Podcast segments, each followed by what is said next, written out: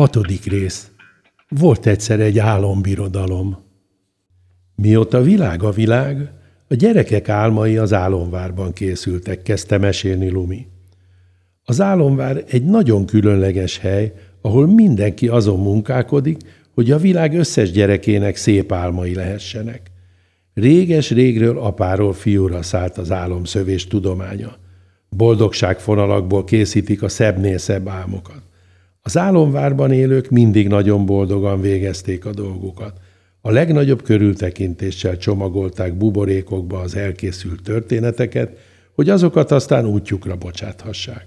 Miféle lények alkotják az álmokat?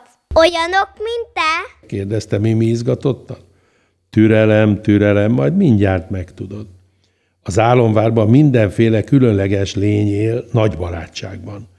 Ott van például Guy, a hatlábú gecko, akinek vicces narancsárga kalapja mindenkit megmosolyogtat. Vagy Pop, a bagoly, aki mindig vigyáz arra, hogy okos dolgok is kerüljenek a gömbökbe. Pip pedig a nagy fülével meghallja, ha egy gyereknek rossz a kedve, és úgy alakítja az álmot, hogy vidában ébredhessen fel. Tudur, a pici, ám de annál fifikásabb egér minden trükkön átlát, és kiválóan irányítja a folyamatokat. Az álomvárban rajtuk kívül még rengetegen törik a fejüket azon, hogyan lehetnének minél színesebbek az ott készült buborékok. Persze nem volt mindig gondtalan az élet ott sem. Ugyanúgy, Mimi, ahogy neked, meggyűlik a bajod Vilmával, úgy nálunk is élt egyszer egy macska csapat, mesélte Lumi, és a kislány tágra nyílt szemmel hallgatta. Ahelyett, hogy segítették volna a munkánkat, mindig valami turpisságon járt az eszük. Egyszer Pip nagypapája meghallotta, ahogy egy kislány felsír a rémálmai miatt, és azonnal összehívta a bölcsek tanácsát. Eldöntötték, hogy a bűbáj macskák nem maradhatnak többé álomvárban. Azt gondolták, hogy ezzel örökre megoldódnak a problémák. A macskák egy sötét helyre költöztek. A rossz álmok barlangjának nevezték el a birodalmukat. Ma Bellatrix a vezetőjük, róla már sokat hallottál. Neki és a barátainak sok olyan képességük van, aminek jó hasznát tudnánk mi is menni. Így viszont ők is tudnak álombuborékokat gyártani, és ők tervezik a rossz álmokat. Bellatrix és a három minden hája megkent barátja, Bi, Bu és Bá ugyanolyan gömböket használnak, mint mi, hogy a rossz számokat elküldjék a gyerekekhez. Ráadásul egyre több macska csatlakozik hozzájuk. Ez nagyon félelmetesen hangzik. Húzta össze magát Mimi. És hogy tudjátok megakadályozni, hogy ezek a buborékok célba érjenek?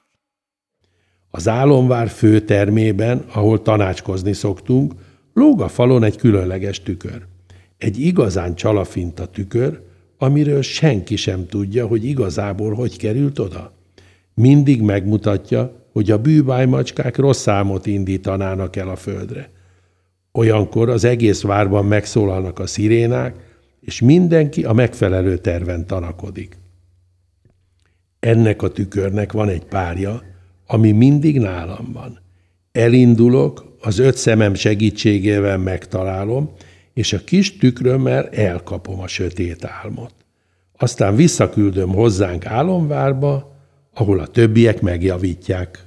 Ú, akkor neked előd van. Tudod, nekem mindig kell valaki a földről is, aki segít működésbe hozni a varázserőmet. Mimi ámultam bámulta.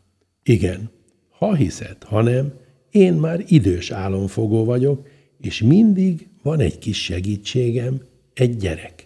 Egy tizenkét év alatti gyerek. Ha eléri a tizenkettőt, akkor el kell válnunk egymástól. Ó! Bizony nélküle nem mennék semmire. És ő hol van? Tegnap betöltötte a tizenkettőt. Tényleg? Akkor nélkül és a tükröd nélkül semmit nem tehetsz a rossz álmok ellen? A tükröm darabkája itt van a szomszédban, ha megtalálom, akkor összeforra a tükör, és minden rendben lesz. De hol segítőd? Te leszel az új segítőm, Mimi. Nem véletlenül szálltam le éjjel a kertetekben. Lumire segítőjének titkos jele születése óta mindig ott van vele. Amikor őrzője a hat évet eléri, az álombár titkait azonnal megérti. Én? Mimi szája tátva maradt a csodálkozástól, miután meghallgatta a versikét. Biztos vagy benne? Felelte vidáman a kislény. Mondhatom, hogy szinte már hazajöttem hozzátok, de most induljunk Vilmáékhoz.